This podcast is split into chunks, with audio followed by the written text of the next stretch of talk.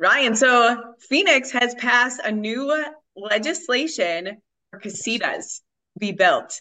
Let's educate our audience today on some of the rules and regulations surrounding this new legislation. I'm so excited. Yeah, yes, it's it's pretty exciting. You know, housing affordability has has and will continue to be a big topic. You know, home prices are, are at record highs, and we're still at elevated interest rates. So to help affordability, a measure that has rolled out, um, you know, in the past in high priced areas like California did this quite a bit, uh, and it just recently passed in Phoenix, is allowing single family households to build casitas. They're also called ADUs or accessory dwelling units in the backyard. So a supporter of this measure, you know, that that passed with an eight to one vote in the Phoenix City Council, really supported the measure.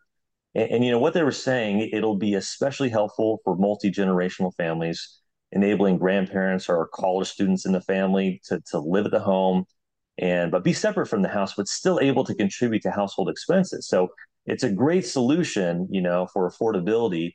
And other cities you know like like tempe or gilbert are also looking into similar measures. Uh, you know my team has already had some of our past clients in phoenix you know to reach out to tap into some home equity to pay for the constructions of these ever since this was this was announced so, you know, if you're looking to buy in Phoenix or, you know, there are other areas, you know, that may soon pass this casita law, you know, it could be something to consider, you know, putting into your budget, you know, considering having family on site that could help you out with the affordability of the mortgage uh, and pitch in. And a lot of people who have aging parents, it's a great solution. And uh, so they are still working out some of the details. Um, and so, so, we could probably continue to report on this because I, I know there's going to be a lot of interest. Uh, but you know that there was some concern that some of the casitas will be used for short-term rentals, so they're kind of clarifying on that and clarifying on how big they could be. So we'll, we'll continue to send you updates as we get more information, but it's a pretty exciting, uh, exciting change.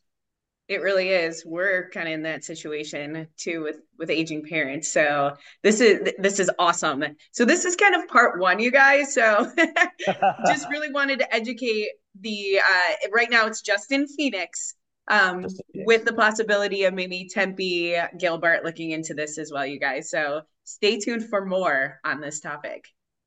Have a great day, you guys. See you next week. Bye, everyone. Bye.